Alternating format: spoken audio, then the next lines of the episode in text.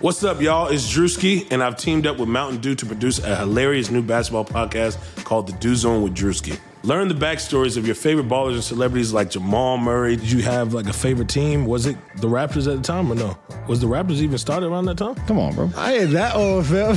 you talking like I'm 50. Taylor Rooks, A'ja Wilson, and many more. You won't want to miss this. Listen to The Dew Zone with Drewski on Apple Podcasts, Spotify, and wherever you listen to podcasts.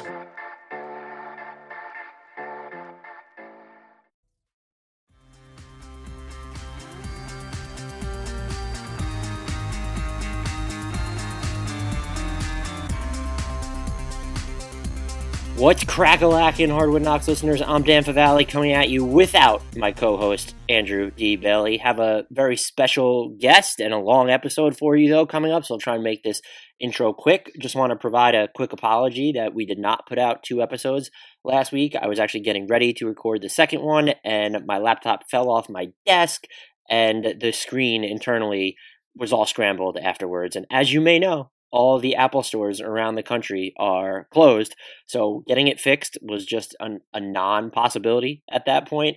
And while I do have a iMac, it was not set up. I haven't used it in years, so I went to set it up and was going to try and use that. But I then found there was a battery explosion in the keyboard, and so I had to do some things to make sure that I could get access to that. I also have a backup MacBook Pro, but it's from like 2010 or some shit like that it just didn't have the capacity to handle a podcast recording.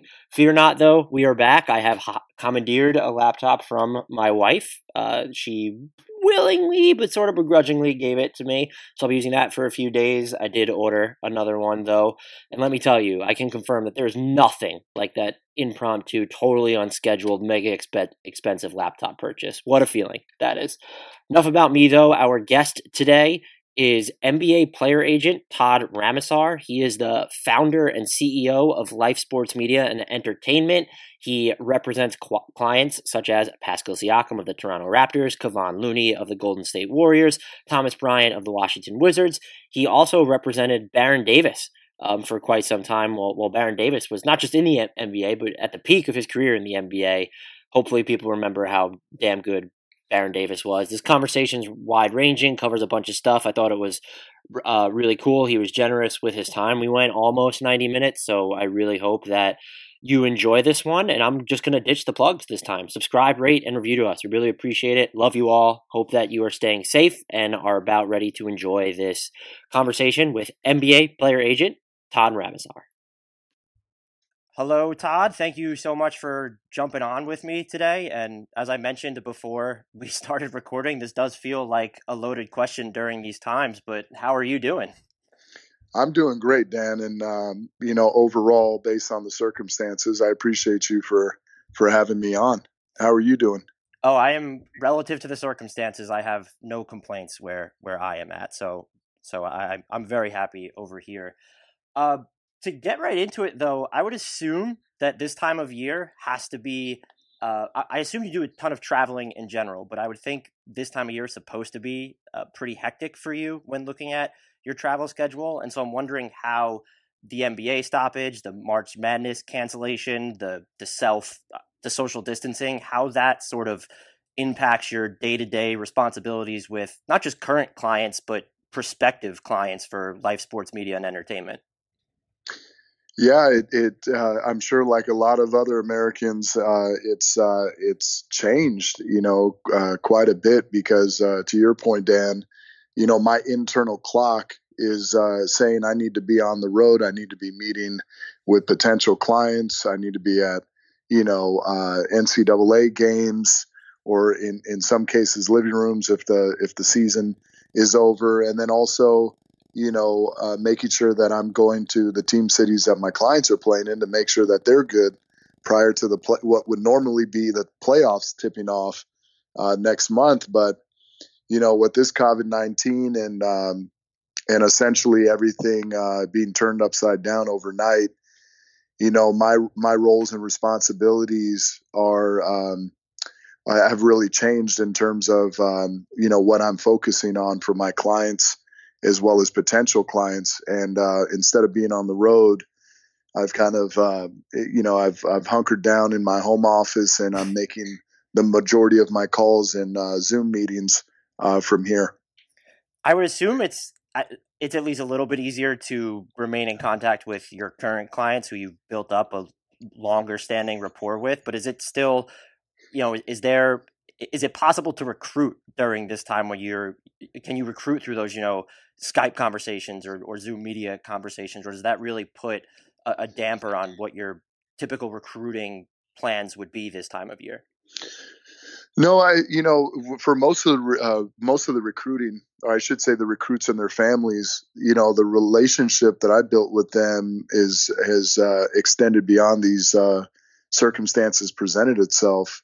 So even when I'm doing a uh, you know a FaceTime call or a um, a video conference call, yes, it's not as intimate as being there in person, but in terms of being able for them to get and the recruit to get FaceTime it's it's still invaluable having that technology there.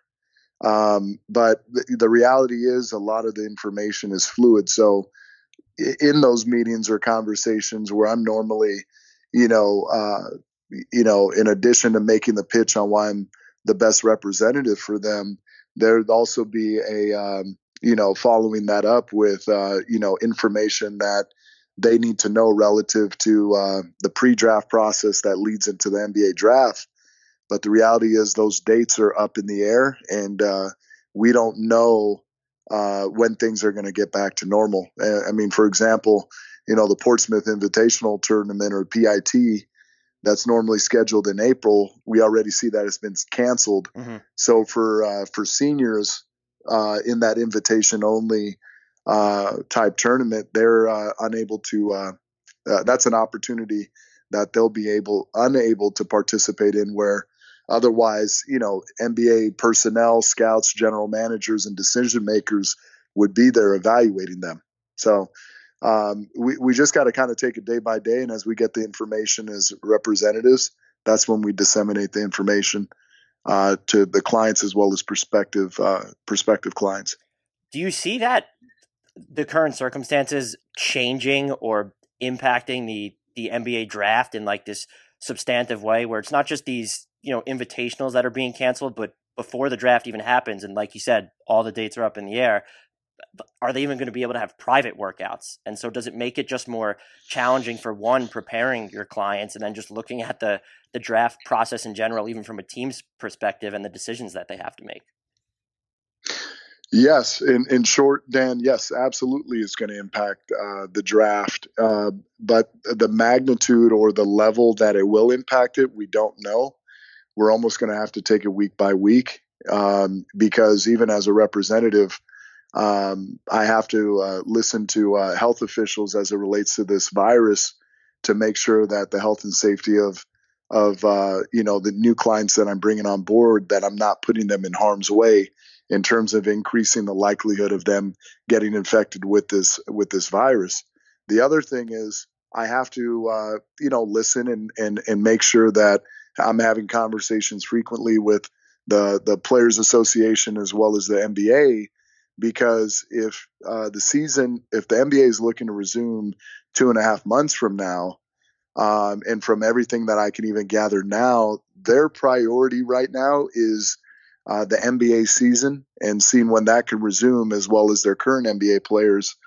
Um, uh, not to say that um, the NBA draft is not a priority for them, but it's probably at the bottom right. of the list of priorities that they have to address immediately because of uh, you know the financial implications as well as again the health and safety of not just the players on the floor, but you know team personnel as well as league personnel uh, that's going to be impacted by this uh, by this virus as well.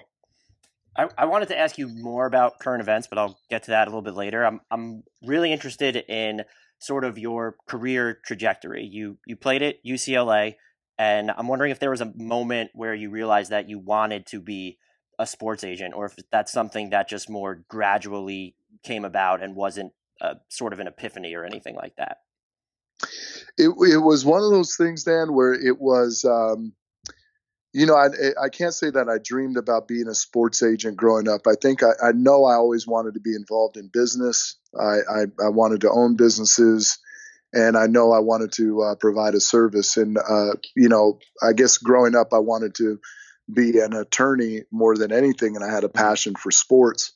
I think once I got to UCLA, which was my dream school, um, and I started playing alongside, you know, uh, uh, uh teammates, friends that eventually uh, would play in the NBA, that it kind of dawned on me that hey, my my career uh, beyond college is not going to be as a professional athlete. Mm-hmm. Um, uh, you know, yes, it would be great to be in the NBA, but I didn't have uh, any aspirations to play overseas. So while at UCLA, I, I started an internship with Arn Tellem, and that really exposed me um, to uh, you know still still staying close to the game, the NBA game, and professional basketball, but uh, pursuing a, a, career at the time in law uh, that I could go to law school and then still be an agent.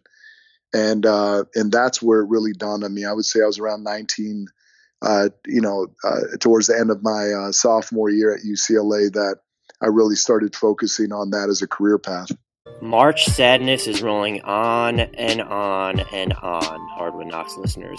With currently no NBA, NHL, or MLB, you might think there's nothing to bet on. Well, you'd be wrong. Our exclusive partner, Bet Online, still has hundreds of sports, events, and games to wager on. Or you can let them bring Vegas to you with their online casino and blackjack. All open 24 hours a day and all online, including their $750,000 poker series. If you're into props and entertainment betting, you can still bet on Survivor, Big Brother, American Idol, stock prices, even the weather. Visit their website and join today to receive a 100% welcome bonus with your first deposit. That's betonline.ag. Be sure to use our promo code BLUEWIRE, all one word, BLUEWIRE. Again, BetOnline, your online wagering experts. Now, I obviously have no like evidence of this, but I, I feel like very few agents not only played uh, at the level you played at, being at UCLA, but then also being around guys like a Baron Davis, like a Matt Barnes. Do you think that sort of helped with you just being able to understand how to be a better agent and, and what exactly players need or what exactly they're they're going to look for in an agent? No question, Dan, because at the end of the day, uh, being a player, being able to understand terminology and the psyche and, and, and understand coaching dynamics and, and uh, coaching the player dynamics as well as just understanding team chemistry and just and and then I also say that kind of the unwritten rules of the sport being able to communicate and convey that and understand that while uh, representing and managing my clients has been invaluable because uh, whether speaking to my clients or speaking to a, a general manager or a coach, there's uh, there's that that underlying understanding that I could understand where the front office may be coming to, uh, from in a situation, understand where my my client is coming from, and be able to um, you know assess the situation and then make sure that I'm addressing it appropriate appropriately for my client's best interest. Uh, for example, but you know, even after games, clients will call me. Uh, it may be a great game, it may be a, a, not so great game. They may be frustrated or elated, whatever the circumstances. I'm able to kind of get into the weeds uh, of that game or that moment, and uh, and, and have a, an appreciation with them as to what that is. And and again, I think that all uh, goes into uh, you know understanding the client so that I could better represent them. Now, like you said, you would you worked with Arn Tellem, you worked with Bill Duffy. What was it exactly that inspired you to open your own shop? You're the founder and CEO, as we've mentioned before, of Life Sports Media and Entertainment. And I'm just wondering, at what point did you decide that opening your own organization was was the right move for you, or something that you really wanted to do? So, Dan, if if you follow my career trajectory after Arn um, I think I, I was uh, I, I, was in law school. I was 22. Uh, I was no longer with Arn. I was in crisis management, and Baron Davis asked me, who's a former teammate of mine at UCLA, asked me to manage him. And by the end of that first year of law school, he asked me to represent him.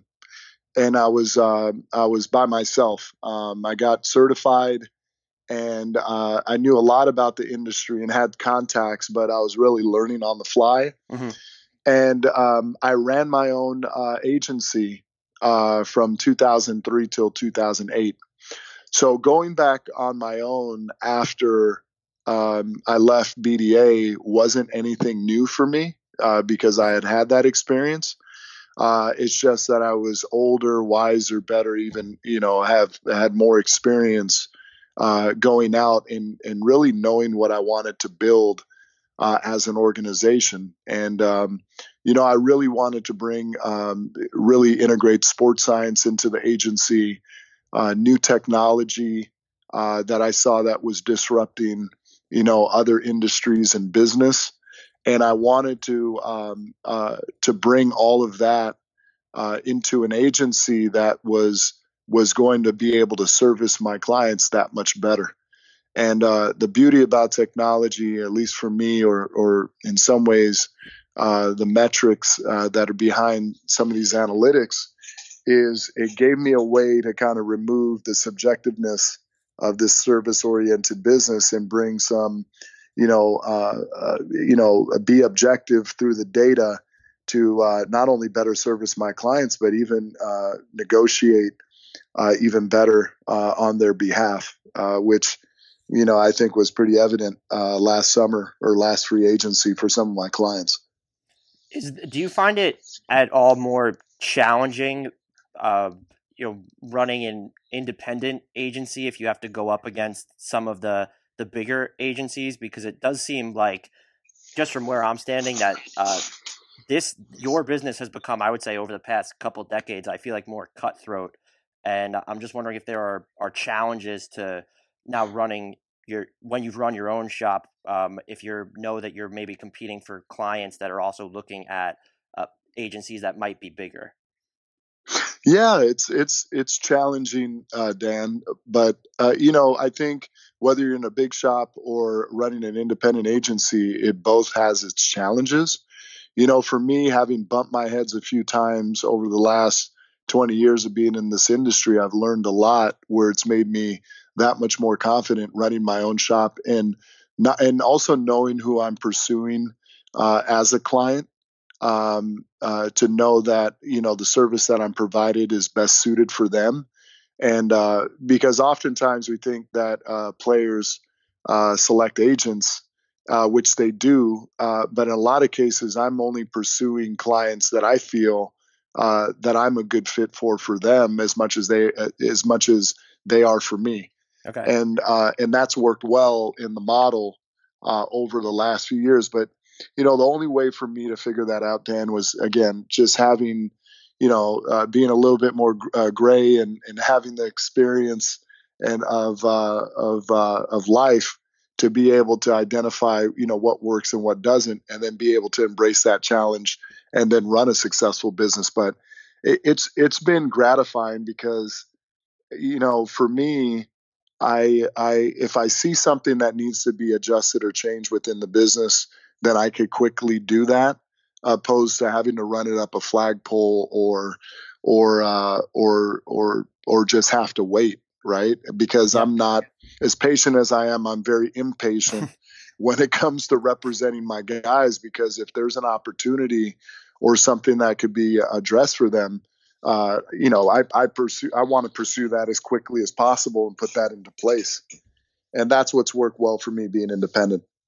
Now, I'm I'm sure there's not like a cookie cutter process that goes into it, but I, I do feel like people maybe don't understand how much work goes into developing relationships with new clients before maybe you actually sign them. And I'm wondering if you can give us a, a peek behind the curtain as to what that may entail if you're just starting from from scratch. You know how you might first, um, like you said, you you look at players and maybe uh, target some that you think would be a good fit for you and i'm just wondering what happens from there like what are the steps you try and take to develop a relationship with them yeah well let me start with this dan i'm a in it in it uh, just something i believe in overall in life talk is cheap right?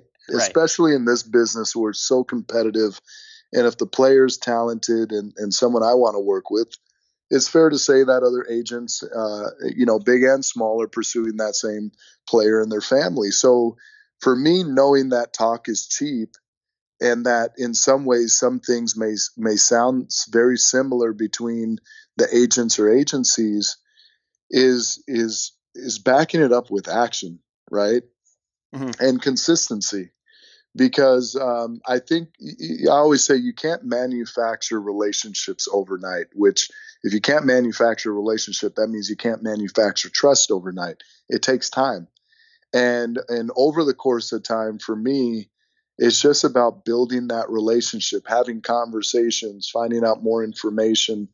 You know, uh, not just about the player, but their family. You know, what what is the player's you know hopes and aspirations for their career, and then also sharing with them because I want my clients to feel a part of something special, part of a family. Um, in terms of this business, I also share a lot of information about me personally, my career path, my own family, and um, and and then also just stories about other clients that that could resonate with them um, because I think actually I know this is in most cases the only time a family will go through this process for their son or a, or or a, a child and it's nerve wracking because mm-hmm. here here it is that you're entrusting an, a representative, an agent, or an individual with uh, you know with with their son to essentially manage their career that could equate to tens or hundreds of millions of dollars, which is going to impact not only just their son, but if done right, impact generations of that lineage of, of a family. And that's not something that should be taken lightly. So, and I, and it's not something that I take lightly. So, in building that relationship, it's really educating them and as I say, it's spoon feeding information that's accurate.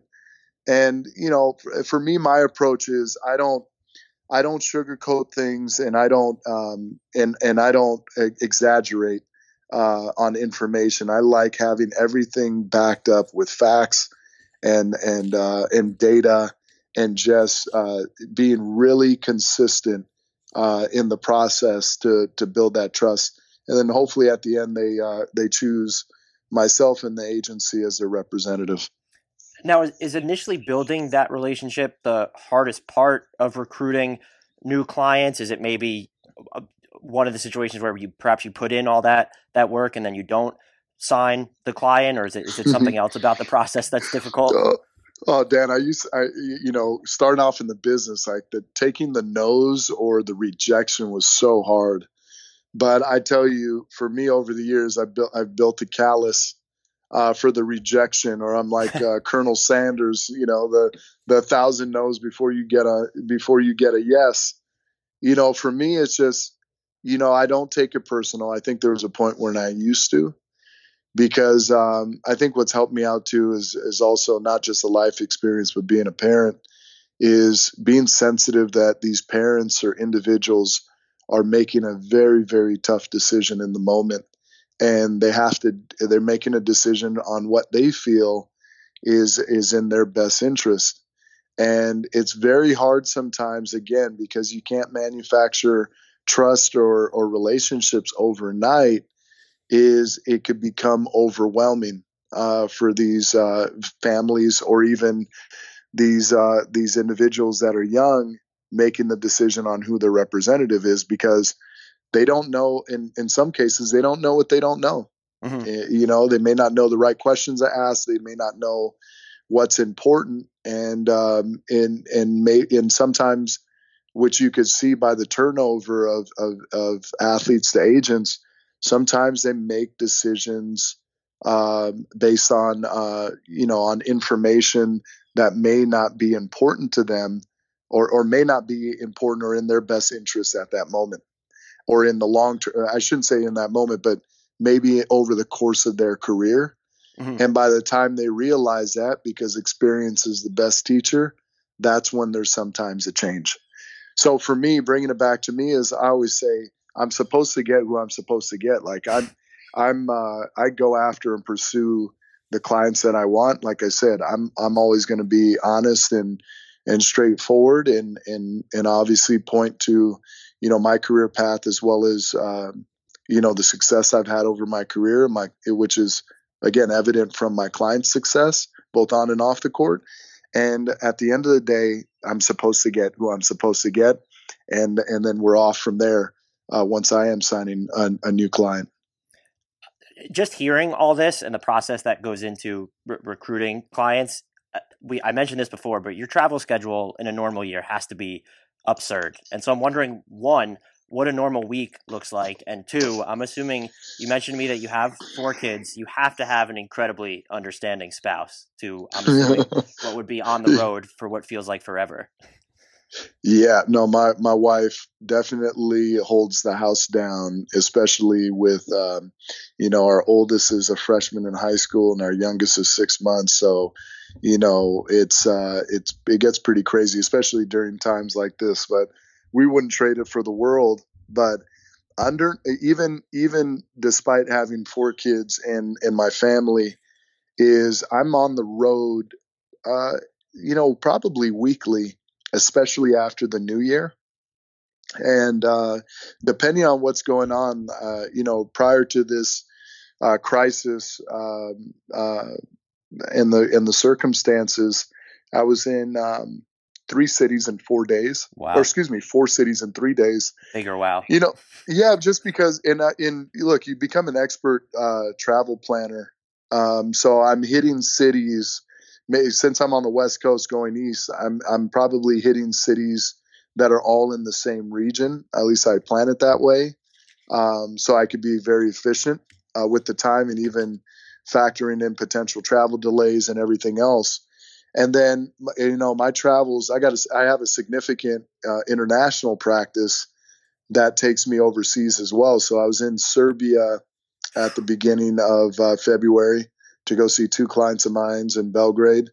And then, um, you know, I'm, I'm in Africa now because of Pascal uh, Siakam and the camps and uh, philanthropy we're doing there. And so, um, you know, my busy period is usually um, is usually the new year all the way through uh, July because of um, you know recruiting, uh, client maintenance, playoffs, draft, free agency, and then it calms down a little bit before the cycle begins or starts to ramp up all over again. But as a business owner, I could tell you this, Dan. It's like I wear two hats. One is my agent hat, where I'm in full agent mode. The other one is in planning mode as a business owner. And usually, the business hat is is full time. Um, you know, usually in August towards the end of the year, uh, planning for the new year. Is it more challenging, you know, travel aside, re- recruiting uh, players overseas or even maybe negotiating contracts for players who are looking to play overseas. I'm, I'm also even wondering if you're recruiting uh, a new client who's overseas, do you meet any like in, inherent skepticism? Because I feel like maybe there's there's that ingrained into every initial meeting with an agent because they might be viewed differently in the public.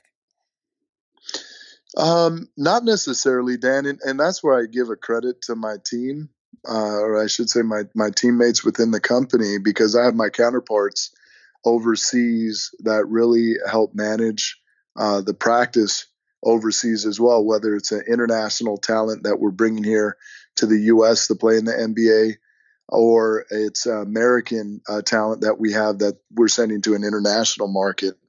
So uh, you know the the having having an office over in Europe that's run by Europeans or international uh, agents is extremely helpful because at the end of the day, it's understanding culture in business, which is essential. Also, you know, sometimes it's challenging as time zones, depending on mm-hmm. what part of the world, if there's an emergency or something needs to be addressed very quickly, you know, having that office and, and having, again, teammates that I could count on uh, within the firm uh, to address that is, has been invaluable.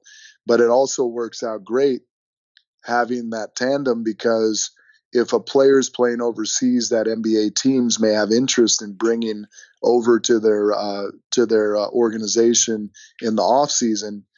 Being able to understand the you know the the calendar, the rules, and everything else it helps us negotiate better contracts on behalf of our guys because in some ways we could see see around corners in terms of what's coming up both knowing the client intimately as well as understanding the rules overseas as well as what's going on here domestically in the NBA. The the thing that's always fascinated me more about an agent's responsibility is I, I think you called it client maintenance. Uh, because what's going to make the headlines is maybe the initial time that the player joins the agency and then any contracts for the NBA or another league that he negotiates thereafter. What what else is going on there? Because you you as you said was client maintenance. What does that exactly entail aside from these contract negotiations? Oh, it's uh, it's everything under the sun, Dan. Because you know, at least for me, this we always say business. Yes, it is a business. The meat and potatoes of this business, from my perspective as an agent, is negotiating the best contracts on behalf of our clients, right? Mm-hmm. And um, and sometimes that's relative. It's and it's all a matter of perspective on on what's what's the best or or, or, or greatest contract for that individual. Uh, but for the most parts, we know in the industry what's good and what's what's not great.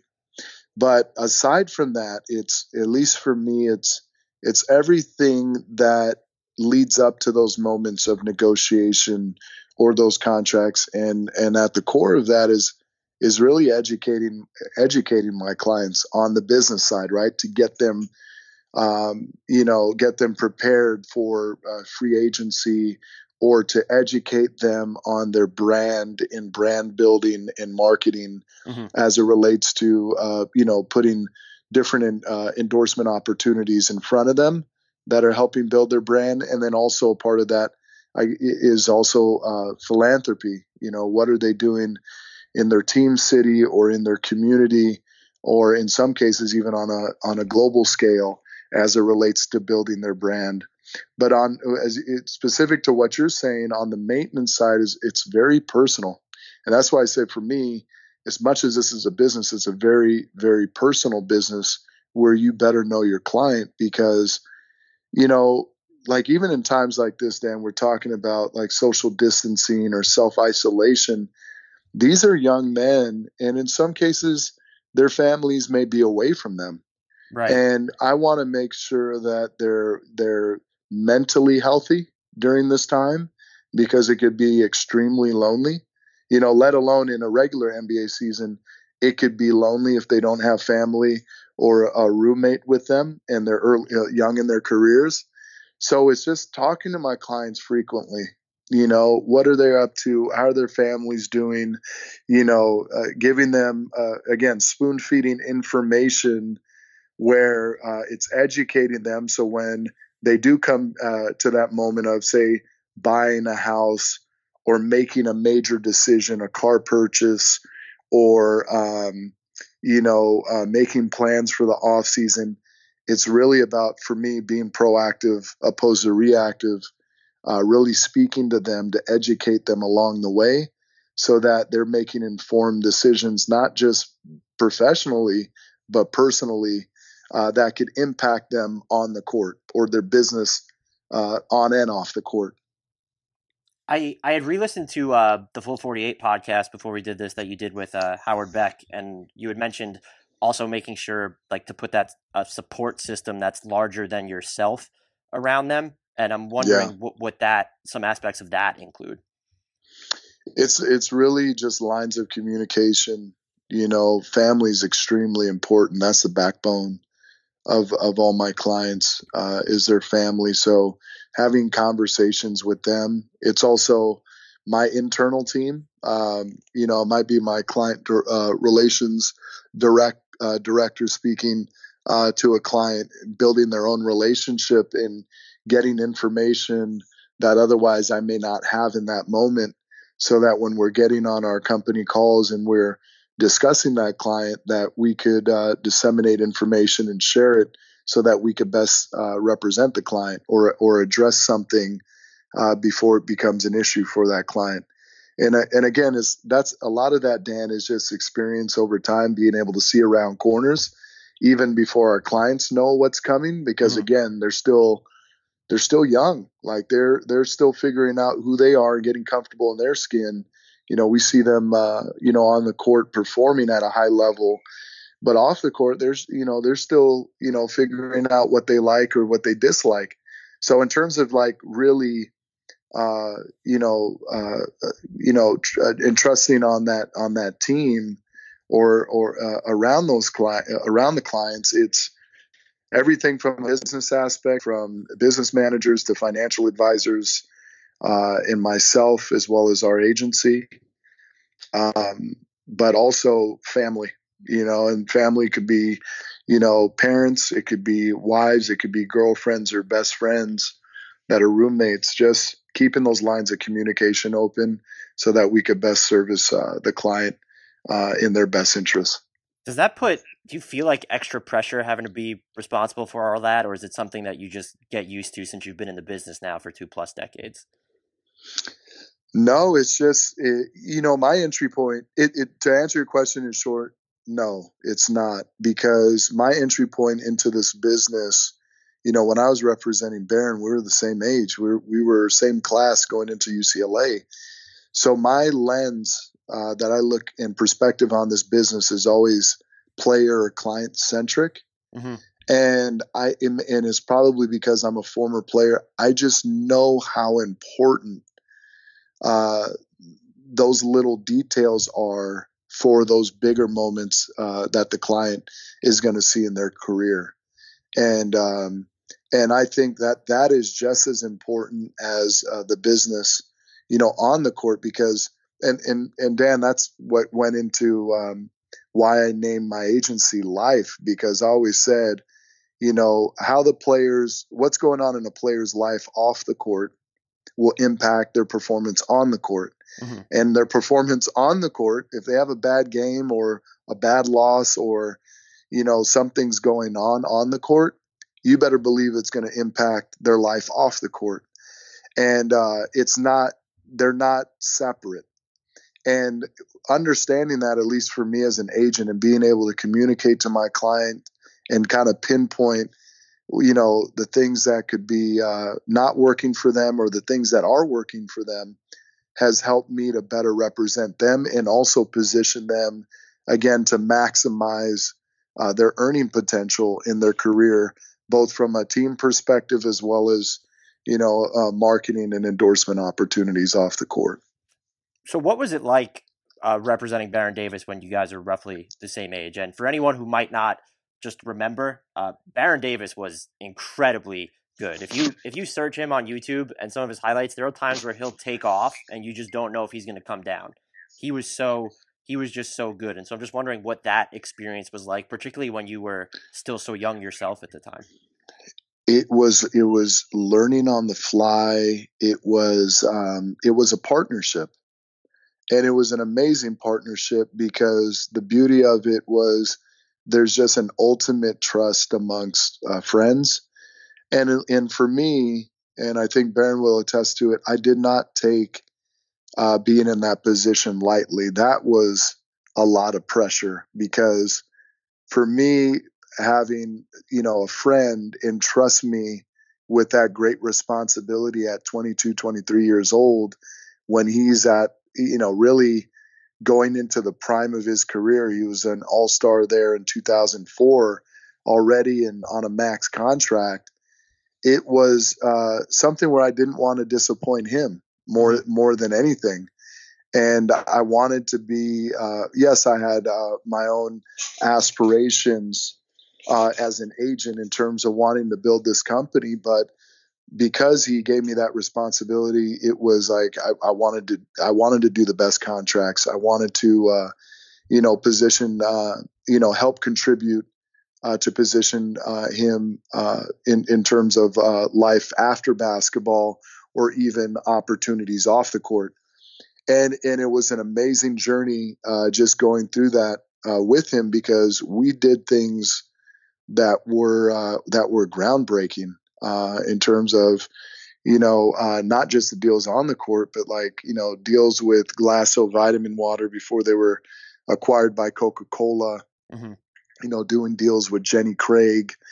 uh, we were in China uh, before anybody else was. Uh, did a Li Ning deal that was uh, the biggest deal at the time for an American player. There was there was just a ton of things that we did that were just uh, uh, great. And in hindsight, looking back, it, I really scratched my head and was like, wow, you know, um, almost, you know, kind of trying to separate myself from being that person saying, you know what, we did, we did some great things back then. Mm-hmm. And, um, but in, in, in those experiences, uh, because they weren't all perfect either, Dan, that's, that's the beauty about this is like really learning from the things that maybe could have been better and now applying that to my clients like Pascal or Thomas Bryant or Kevon Looney in uh, re- regardless of what that may be. Uh, because in this business, there's a lot of moving parts that we do have to juggle as representatives. And I think um, it, being able to address uh, certain things that could get uh, thrown at us that are unforeseen, similar to what we're dealing with now with this crisis, and being able to reassure the client or be there for them uh, in in whatever the case may call for, I think is is is invaluable in terms of uh, being able to represent them at a high level. Uh, one of the moving parts that, that you mentioned, preparing players, I guess, to call it for the post career transition. Uh, when exactly does that become a focus? Is it a focus throughout? What what might be going into that process? Uh, I know you've you know Baron Davis obviously, but also Ryan Hollins went through that as well. Yeah. So I'm just I'm just curious what goes into to that process. It's unique to every client, Dan, and and again, that's where getting to really know the client is uh, is really invaluable as it relates to uh, life after basketball. And life after basketball, like uh, it's a it's it's uh, it's somewhat complex because it's not when we think of life after basketball sometimes we're thinking just their career after basketball mm-hmm. but when you think about it like these guys are hitting grand slams financially if it's done well during their career. And for me the life after basketball starts with making sure they're with the proper you know tax advisors cpas business managers financial advisors because at the end of their career, they should have so much money saved and working for them that they, in some ways, can almost take their time as to what they want to do next professionally in terms of what they want to show up for. Um, and so that starts immediate.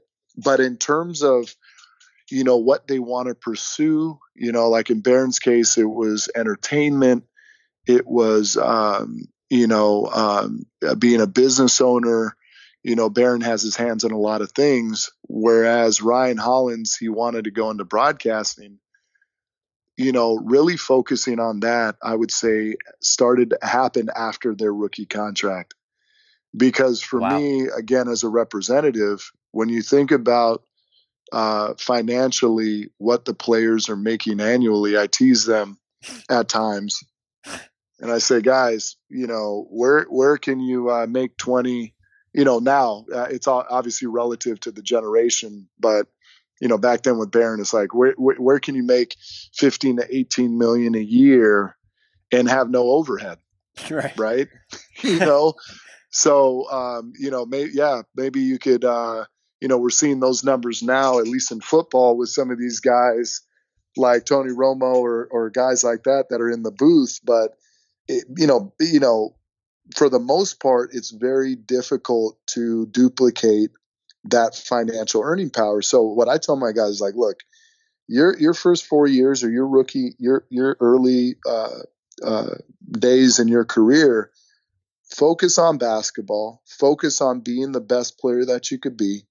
Be on a trajectory where, in in your NBA career, where uh, or professional uh, playing career where you've built a reputation of just taking care of business on the court, that nothing will take precedence over that because that's what's going to carry you from the very beginning to the end of your playing career.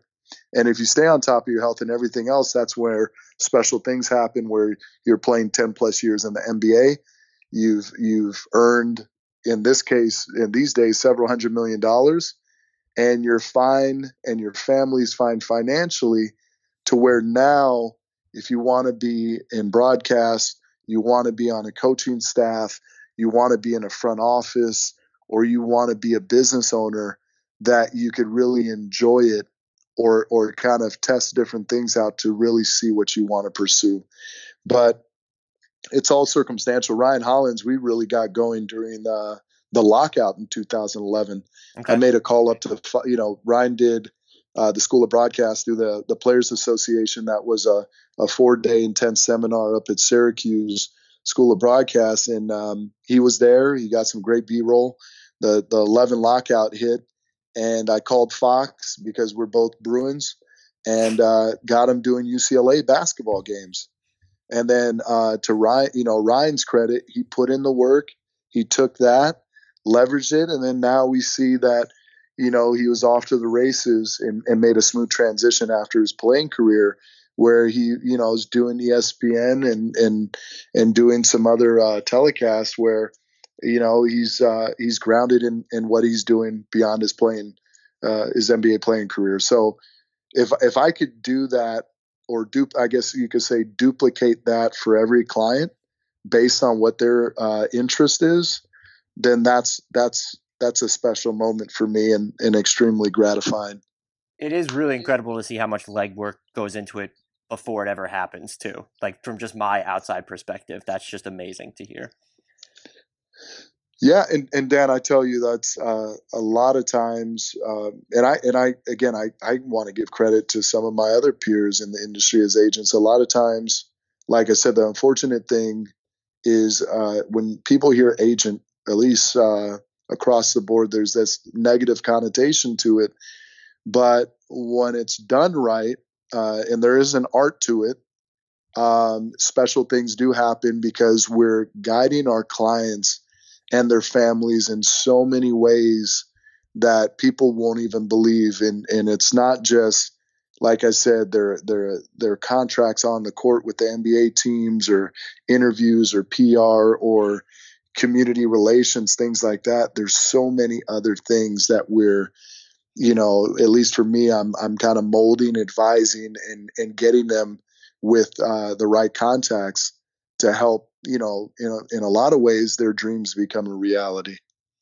Uh, I'd be remiss if I didn't say this. Uh, social media can be a gift and a curse, but Baron Davis has to make the list of players who I wish uh, whose primes intersected with the rise of social media because it seems like having that line to him would be surreal on a more consistent basis. Even just things in the past few years, I remember there was the video of he and Paul Pierce just cracking up at, at dad jokes was hysterical, and so he's one of those players that I wish, uh, you know, in insofar as social media is actually a good thing, that I wish his prime would have intersected with with Twitter and TikTok, whatever everyone's using now. He was always ahead of his. It, to your point, Dan, you're right. I would have loved to see it because Baron's always been ahead of his time. Even going back to our teenage years, he's always had the foresight to uh, you know see what's trending or what's coming and um, and hasn't been afraid to kind of take that leap to just be creative and just do it and in a lot of ways he's been a trailblazer for a lot of uh, other players in the NBA right and uh, you know maybe at the time people were seeing him like wow this guy is is far out with what he's doing but i mean he, he you know from you know his dress you know, at the time, you know, after uh, David Stern had implemented the dress code, Baron was one. It was one of the first, if not the first, to really, you know, be stylish beyond just wearing a suit and tie. Mm-hmm. You know, at games or on um, uh, during interviews, or you know, the infam- his infamous beard, you know, yeah. really uh, started a trend for other players with their facial hair and things like that. At least in the modern era and um, he, he's continuing to do that in his uh, his post playing career, where um, again he's being a trailblazer in uh, is in, a, in in his investments and his activity in technology and other sectors of business.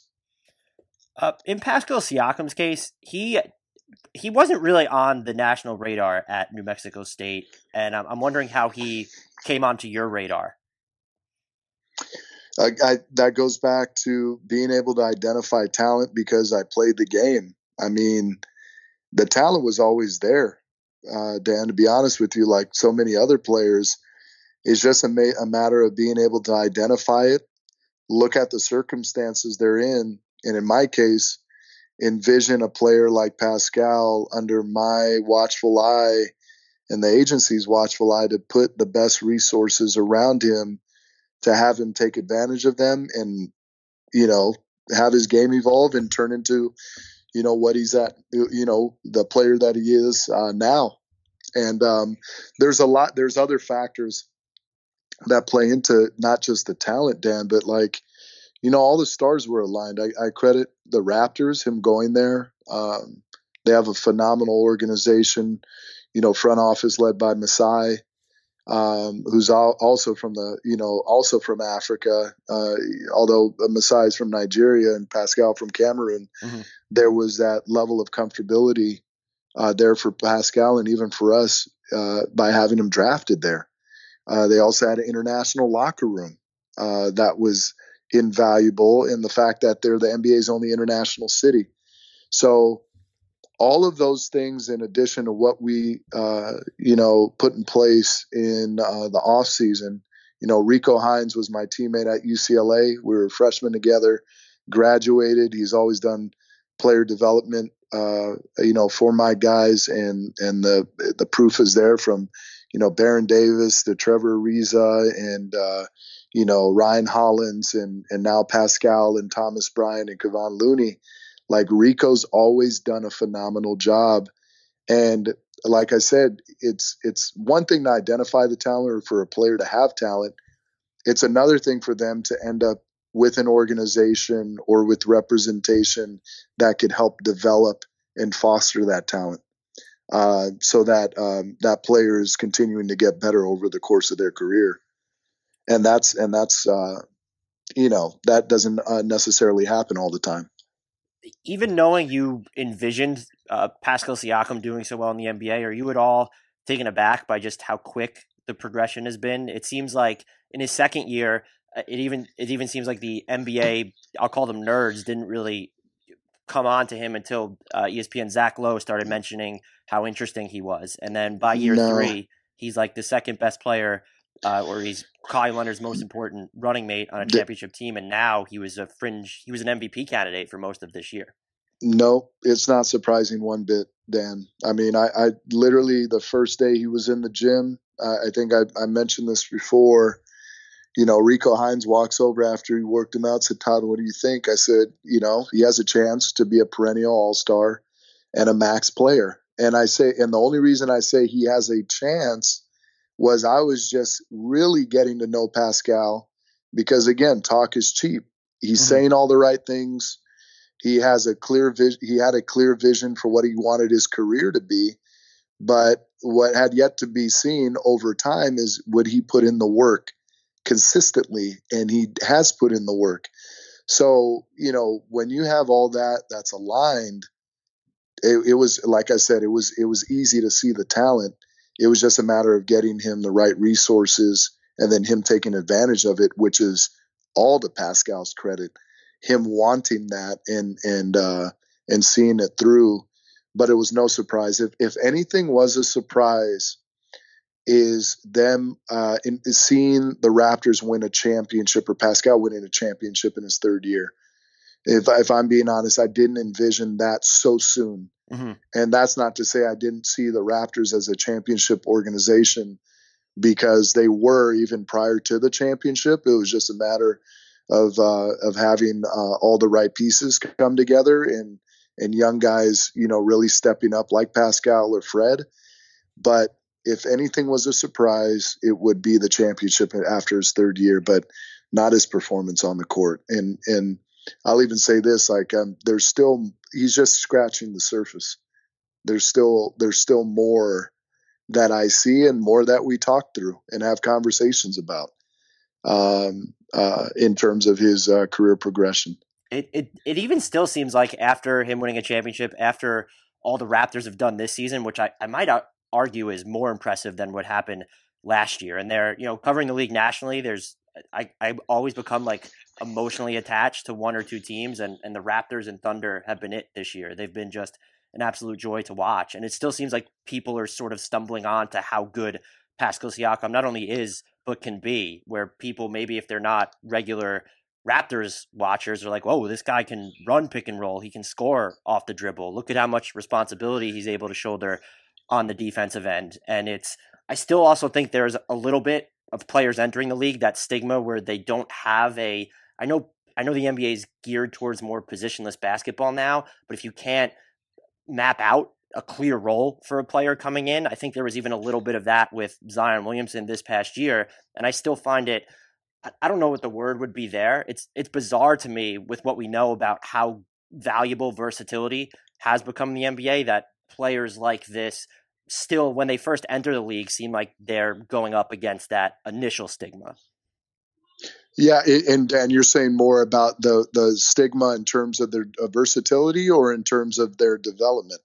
Uh, I, I think it might just be both, where it seems like people still want to put them into a like a specific role and be like, we know he can do this, and they don't want if they don't have that defined. Yeah, yeah. So no, you bring up a good point, Dan. So the way I look at it, and we and we could uh, we could focus on Pascal, but also go outside of Pascal. Is the first thing is, and I don't, and I can't pinpoint why this is, but players get better you know, it's mm-hmm. like just plain and simple. Players get better. And it's like young players become veteran players. And they're and veteran players aren't the same players as when they were young players. And and experience is the best teacher. So it shouldn't surprise people that Pascal is better this year than he was last year. And the reason being is because he's won a championship. And if you go back and watch watch the playoffs, it wasn't a perfect uh, you know a, a, perfect playoffs for Pascal. He no. had his moments where he struggled, right? But he was in his third season, and his minutes had just increased from his second year, and his role has in, had increased substantially. But you see that, and you see that, you know, as he's going through these learning moments, that he adapted to then win a championship. I mean, game six in Golden State, look at his performance. You could say he hit the game winning shot on Draymond to really close out that series and for them to win a championship. So his, you know, and it's not just Pascal. Look at Fred's development. Look at Norman's development. Look mm-hmm. at OG's development. Those guys have gotten better. And the other thing is, and I mentioned this on, uh, you referred to Beck's podcast, I mentioned this to Howard, is like, you know, winners have to be taught how to win, right? Mm-hmm. I, and I and I'm a firm believer in this in just in just the NBA or pro sports is even when guys have winning in their DNA at this level, they have to be show like somebody needs to hold their hand and show them how to get to the mountaintop, mm-hmm. right? And you know, LeBron, I, I, I mentioned it before. He had to go to Miami, learn from Dwyane Wade and Pat Riley. You know, some guys are fortunate enough to be drafted into situations where there's winners. Tim Duncan, David Robinson, and Pop, right? Mm-hmm. Kawhi Leonard had Tim Duncan there in that culture. You know, Kobe Bryant had, you know, Jerry West, Dr. Buss, you know, Magic Johnson, even though Magic wasn't playing, he was there in LA to help mentor. So you know, and Kevin Durant eh, went to Golden State. Right. So my my point in saying that is Pascal was fortunate enough to be with a championship organization where he was drafted to a team that had two really good veterans in Kyle and DeMar, a good locker room, and a championship front office, right? Mm-hmm. And then he had Dwane Casey, right? Well, it didn't work out with Dwane, and they brought in Nick, and, you know, we all know DeMar was traded and they brought in uh, Kawhi. Well, remember, we know Kawhi's pedigree. He comes there, leads those guys, and show, shows them not just in winning a championship, every day in practice, what it is to be great. And then those guys win a championship. So even though Kawhi is left, that mark that he's left on that team and all those players, specifically Pascal, is something that can never be taken away. That's why he's playing better because he's seen it done at a high level from a veteran that's now won multiple championships. In some ways, there's a formula to this. So, you know, it, it kind of ties in, Dan, like this for me, this league, yes, you need to have talent, but if you've gotten into the league, you have the talent. It's just a matter of who's developing the talent and then what's the culture of the organization that these guys are with you know because if there if a talented player gets drafted to a locker room that does not have a winning culture the same way i'm saying winning is contagious the same way losing is. Those guys pick up losing habits. And again bringing it back full circle to pascal he's all he's only learned winning habits because of the organization he was drafted to. You know everything that we've uh, that that we've done as a, as representation, and also you know um, just the experiences that he's had in terms of winning at a high level to uh, to to have him be in the position that he's in now. That's something that players in general would pay attention to, right? Just looking at the culture of a team. I think there's this conception within some circles that the way a team is governed or stuff that happens behind the scene maybe doesn't matter as much when factoring in, let's say, free agency decisions. But is that something that you're trying to emphasize to your clients, or is it something yeah. that players just inherently all, already are paying attention to? No, Be- I, I, some maybe are fortunate enough because they may be second generation NBA players. Maybe maybe Steph was because of Dell. Maybe Clay was because of Michael. You know, maybe Kobe was because of his father um, at the time. Uh, but if a player's not a second generation NBA player or you know maybe the younger sibling of a NBA player, they don't know what they don't know, and neither do their families because they may not know the track record of an organization like intimately to really know what matters and doesn't. And and when I say intimately, is uh, for example, if you were there in the 2000s with Golden State where they were on a playoff drought, you would say okay, they're they're not a winning organization, right? Even mm-hmm. despite Baron and and uh, the We Believe Warriors uh, going to the playoffs, they they went back into a drought. It was short lived, um, uh, but they changed ownership, and then all of a sudden, a few years later, we have a dynasty. Well, it's it's still the same same uh, you know team name, the Warriors, but the organization, the culture is different because of the new ownership. Meanwhile, you could have same ownership and a change in the front office or whatever the case may be. But if you haven't cut out that losing culture, like really killed it, then it doesn't matter who's the fr- in the front office or who the coach is. It's it's always it, they're never going to get to the ultimate, um, you know, the ultimate level of being a champion. So for me as a, a as an agent, I talk and educate my guys and try to point things out to them so that they could see the correlation between winning and losing as it relates to not only just the organization but also their their habits off the court. And uh, for me, a lot of that gets established in the off season. But Dan, you, you bring up you bring up an interesting point. You know what I what I see a lot of times with organizations is they'll have the number one pick. They'll say have obviously there's a correlation between um, a losing record and getting the number one pick. And, and this year, Golden State is an exception, right? Mm-hmm. Uh, potentially, if they get it because uh, of their circumstances. But in a lot of cases, you'll see a, a, a, organization that consistently has losing seasons get the number one pick, and there's a phenomenal talent there for them to pick, right? Right. And what happens is they grab that talent and what I see the mistake is is I say they give the keys to the franchise to that talent before that player has learned how to win or to lead.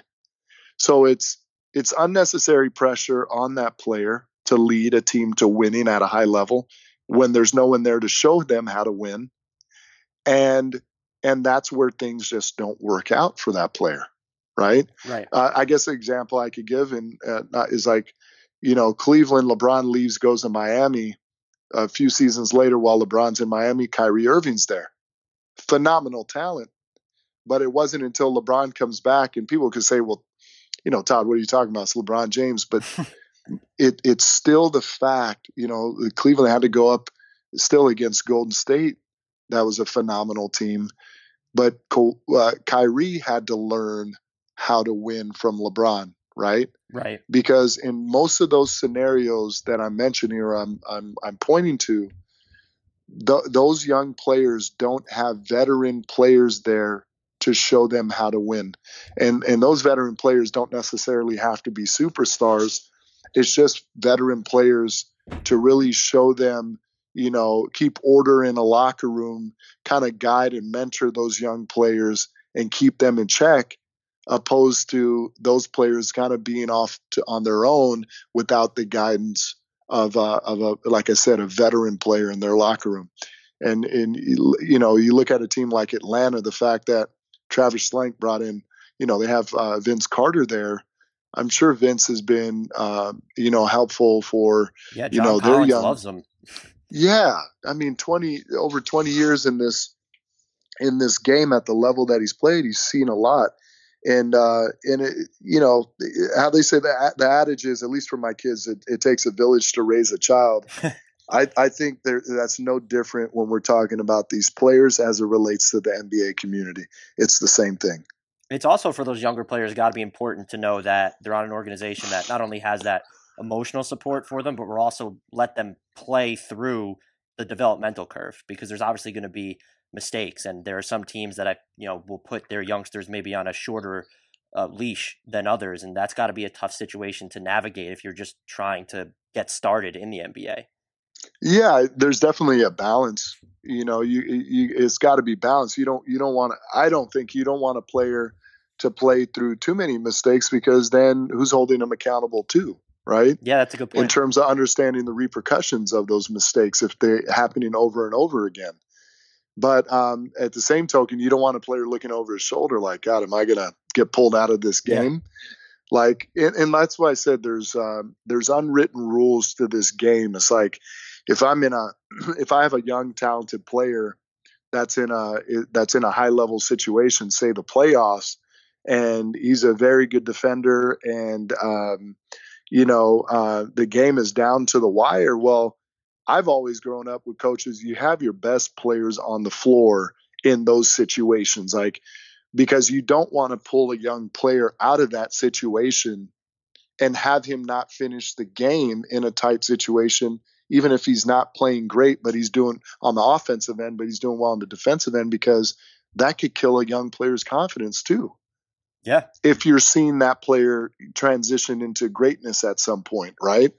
Amongst those veterans. So it's it's again it's a balancing act there's a lot of psychology i think behind it um, and nothing is foolproof but at least for me and uh, i think is is is analyzing it and then having conversations with the player as well as the team to kind of go through those different scenarios and making sure that uh, you know the players are developing not you know not just physically and skill wise but mentally uh, they're getting stronger on the court uh, so that next time they're in those positions that they could perform at a high level.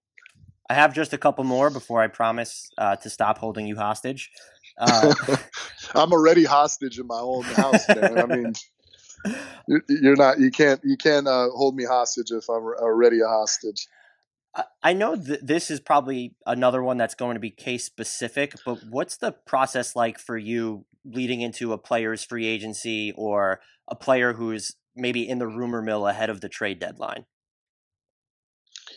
Okay, for me, they're they're um, they're two different scenarios, right? But at the core, again, is just education and being proactive opposed to reactive. So when a player's name is being brought up in in a trade scenario, it's just making sure the player is aware that their name is getting seriously discussed because around the trade deadline or as it approaches, it's it's a lot of rumors and a lot of hearsay, right? Mm-hmm. Everybody's name is getting thrown, uh, you know, thrown into the trade uh, trade talks, and there's very, I say, there's very few players that are uh, expendable to their teams, right? You know, LeBron being one of them. You're you know, so it's usually your one percent or your one percent of the league. Everybody else could be traded at any given time. Yep. That's that's my philosophy and outlook on it. But for my players, it's like it's explaining it to them, but and really educating them as to the why, because or even if a player is about to be waived, because what I don't want is for that to be a shot at their confidence. Yeah. Because when you think about, uh, you know, it, and again, it's circumstantial.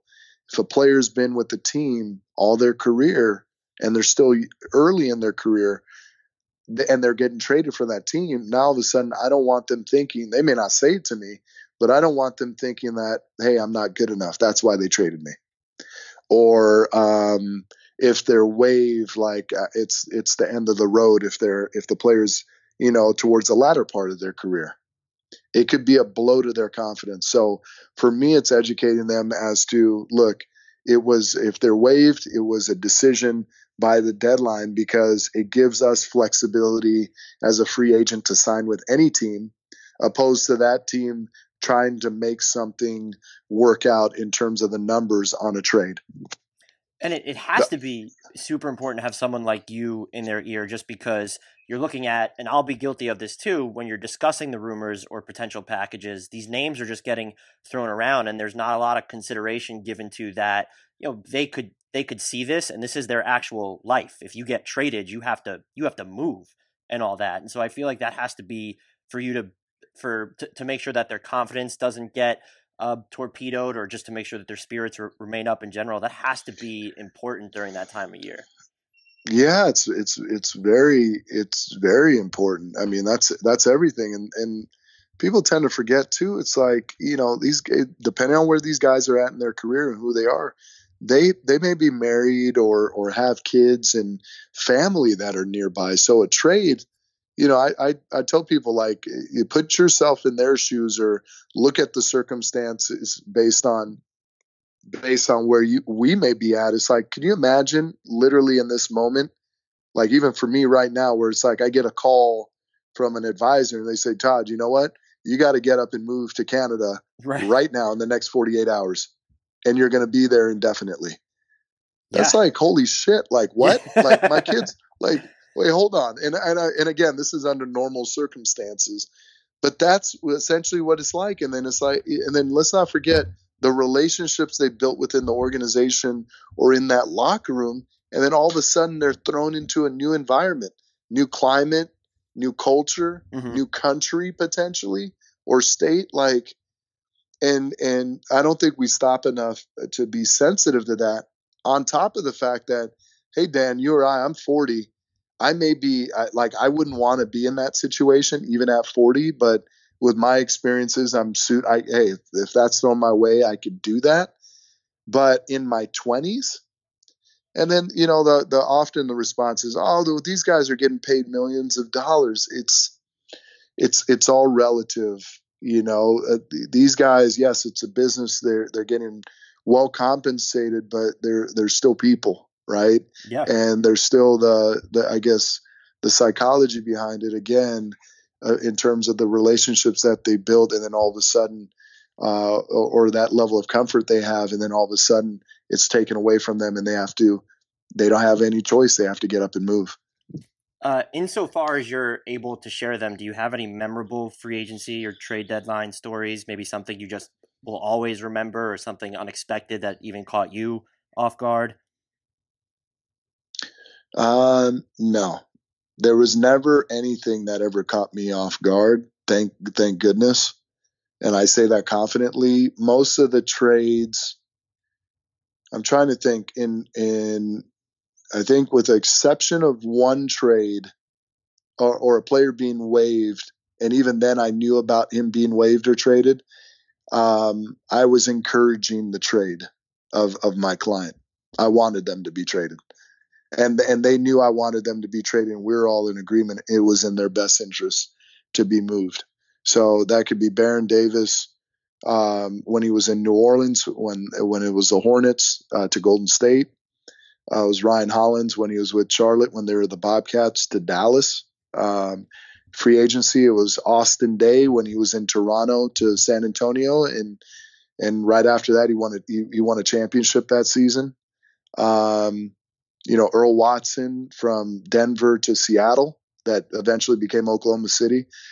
Uh, I could go through all these scenarios, but there was never any that uh, caught me by surprise out of the blue uh, on a trade. I think that answer kind of speaks to how much uh, the general public estimates uh, underestimates how much agents and the the front offices are all working on this for so long before the news actually breaks. Where I think at the time, uh, Kawhi Leonard to Toronto, let's say, felt a little bit random if you were first hearing it. But if you were around summer league, there was like rumblings of that for a few days. And so because it's so sudden, I think to just the the casual fan or the general fans, um, they discount how how much work and how much time it might take to actually make these these trades or these moves happen.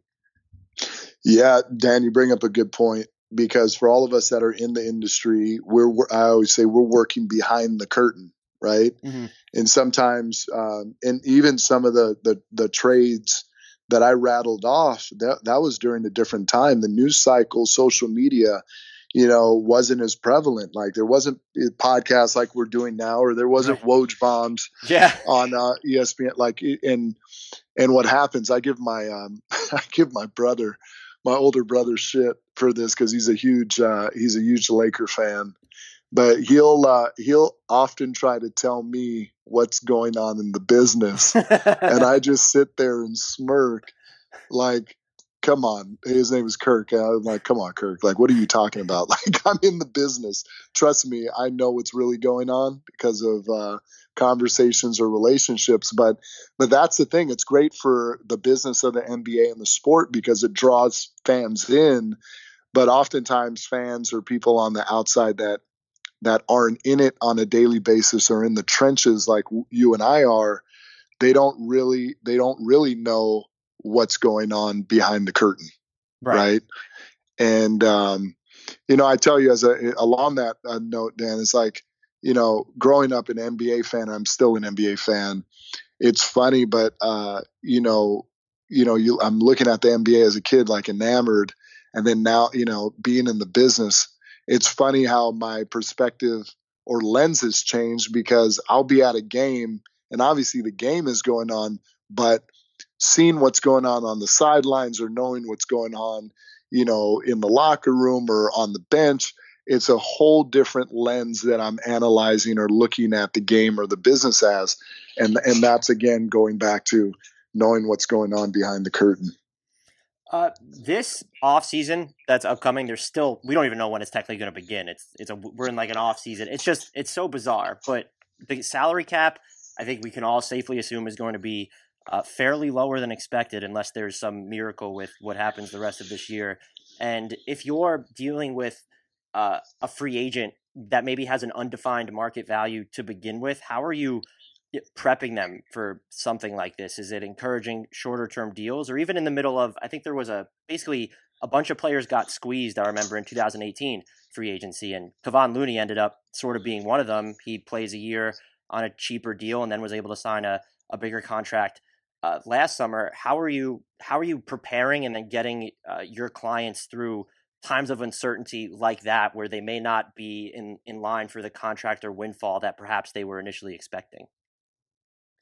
Again, it's all circumstantial, um, Dan, and um, and really, it's it's still it, it's how how my pre- it's reassure it's assuring my clients that everything is going to be fine if they are a free agent because I do have confidence in the league office that once we get through this health crisis, that it, it, they're going to try to get back to business as usual. And both the NBA and the PA, we know, are are already discussing those transition rules. If uh, you know, if free agency is pushed back or the, because the season is pushed back, uh, but even in a scenario where the season is canceled, we all uh, it's fair to say that the the cap and luxury it, the the cap is going to be impacted because of the BRI and uh, as well as the luxury tax.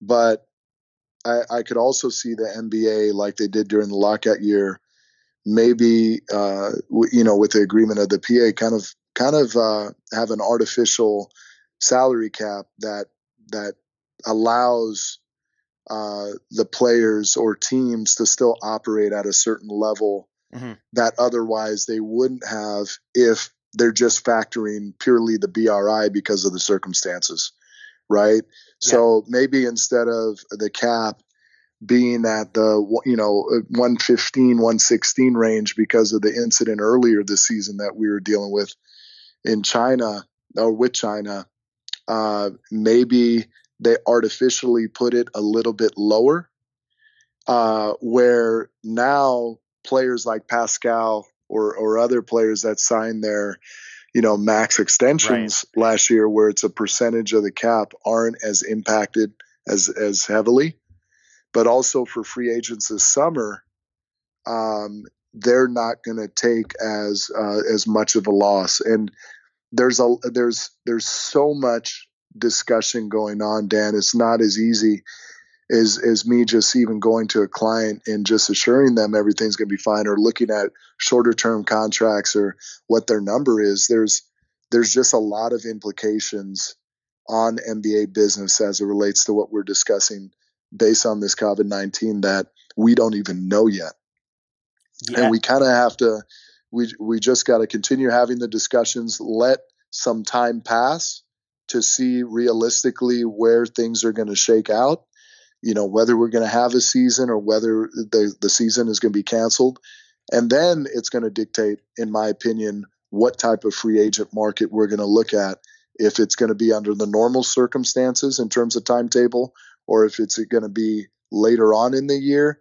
And then really, what are we working with? Because um, it's not just me to my client or what my client's market value is. It's what's the financial position right. of the team once that salary cap has been dictated. I guess that's sort of uh, what you're talking about would almost be like a reverse salary cap smoothing, where maybe you don't uh, move the projection lower this year, or you only move it slightly lower, and then it just doesn't increase as much in the following summer, or something. Like that. Correct, correct. And th- look, that and even that has major implications for the future, right? Yeah. For team for players signing the super max, right? Like a like a Giannis potentially yeah. in Milwaukee. Um, because the projections right now this year was supposed to be you know 116 and next year possibly 125 so to your point, if we were talking about smoothing and it's level or plateaued uh, because of the circumstances, um, that that's going to impact uh, you know quite a few players uh, and teams moving forward. My final question, uh, from an agent's perspective, how do you feel about um, the idea of moving the the NBA's season timeline? Perhaps as a result of all this, where it would you know instead of October to June, it's Christmas to August. Would you be in favor or against that? Is it are you indifferent, or is there something else that you'd rather see them change first, whether it's about the season itself and its structure, or, or the CBA or anything like that? Well, it, it just at its core and on the surface, Dan, because I'm a I'm a person that I, I just need to see the data right before I even give right. some type of uh, hopefully some intelligent response to that because that's not something that's that's simple to say, hey, let's just move back the season two months. Um, it's almost like uh, people talking about changing the logo. You know, yeah, it's like it's not that easy, right? There's a lot, a lot that goes behind that. Um, as it relates to the season being moved back, I've I've seen different things, and there's a lot smarter people than I am that have really analyzed this and looked at looked at that. And, and one argument I hear is that that that's a valid argument is like not competing with the NFL season, right? Mm-hmm. And um, uh, because uh, you know the preseason as well as opening night is still during the football season, and by moving it back, you're you're at the latter part or end of uh, of an NFL season, which in some ways makes sense.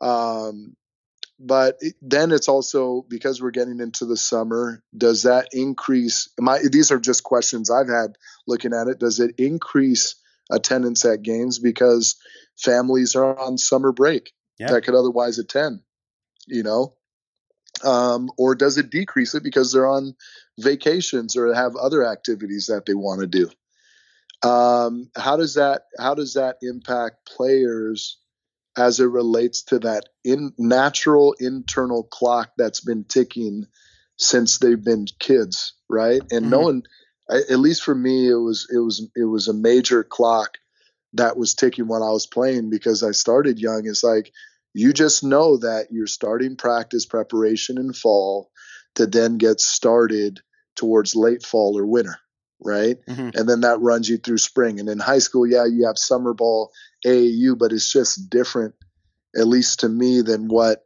your regular season was. So how would that impact players in terms of all of a sudden now them because at some point you may say you're going to have a longer off season, right? Mm-hmm. If you're going to put that into place, unless um, this was an opportunity for them to start that transition if they're starting the season late this year and then uh, push back to 2021 season, then you know based on the circumstances they could do that. So I, I guess in short, Dan, I'm just uh, I guess I'm just kind of thinking out loud, talking to you in, in terms of answering the question. I don't know. I, I I I have to see what the data is in term and the reasoning behind why they would want to push it back or why it's being proposed. Because if revenue is going to increase for the NBA and logistically not much changes in terms of player schedules, sure, why not? Yeah. Um, I know it's going to be an adjustment for um, for current players. Um, it's going to impact. I know uh, the calendar. It, you know, um, outside of just the, the the the the games being moved or the playoffs, logistically, it's going to impact a lot of things as it relates to even the draft because of the NCAA season, or even if they remove one and done, what are they going to do with the draft? right? Mm-hmm. Because most of the time, like even in these circumstances that we're faced with now, you know, the draft is after the season uh, ends, the NBA season ends, and it's also after the uh, uh, the college season has ended. You know, two and a half months prior. So, you know, teams draft players based on need, right? And right. then free agency starting essentially a week and a, half, a week week and a half after and they pretty much know what they're going to do. And in free agency, who they sign is sometimes dictated on the players they draft, drafted, or, or, or trades they may have done in and around the draft. So if you're pushing the season back two months, does the draft then move?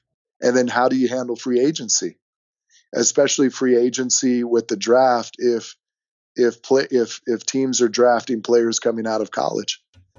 So there's just a lot of uncertainty or a lot of questions. And to be honest with you, Dan, I haven't analyzed it or or really looked at at um, uh, the reasoning behind it. But if it increases revenue and logistically it can make sense, then uh, I wouldn't be opposed to it yeah, at all.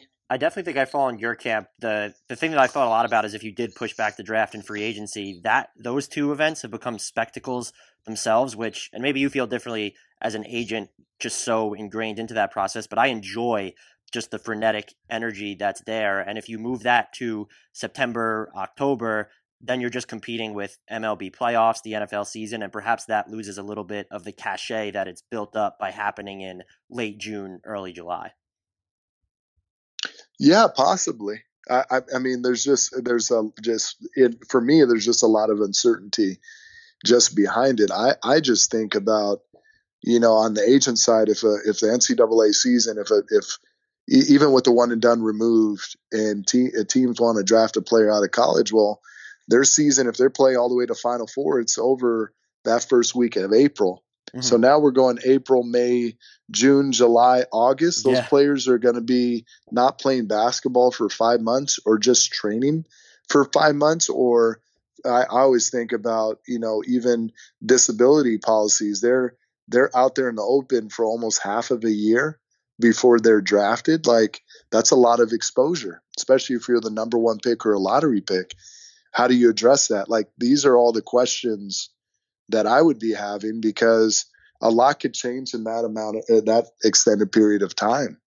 Um, so yeah, I, I guess uh, Dan, there's uh, there's a lot uh, that goes into that. Before, to be honest with you, I have an opinion whether it's something that's uh, that's something that we should move forward with, or something that we should just maintain and keep where it's at.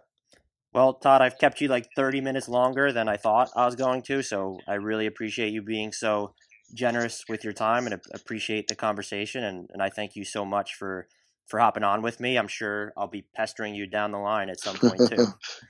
uh, Dan, it's it's it's a pleasure. This is this has been a great conversation uh, that was needed, especially based on the circumstances. And like uh, like I said, I'm here at uh, home working out of my home office with my family, literally outside the door. But you know, uh, I appreciate you having me on and uh, and having the conversation. And you know, obviously, be safe where you're at, and let's see where we go from here. Uh, and yes, be safe to you and your family as well. Uh, thank you so Thank much you. again, and take care. Yeah, you too. Sugar Ray Leonard, Roberto Duran, Marvelous Marvin Hagler, and Thomas Hearns.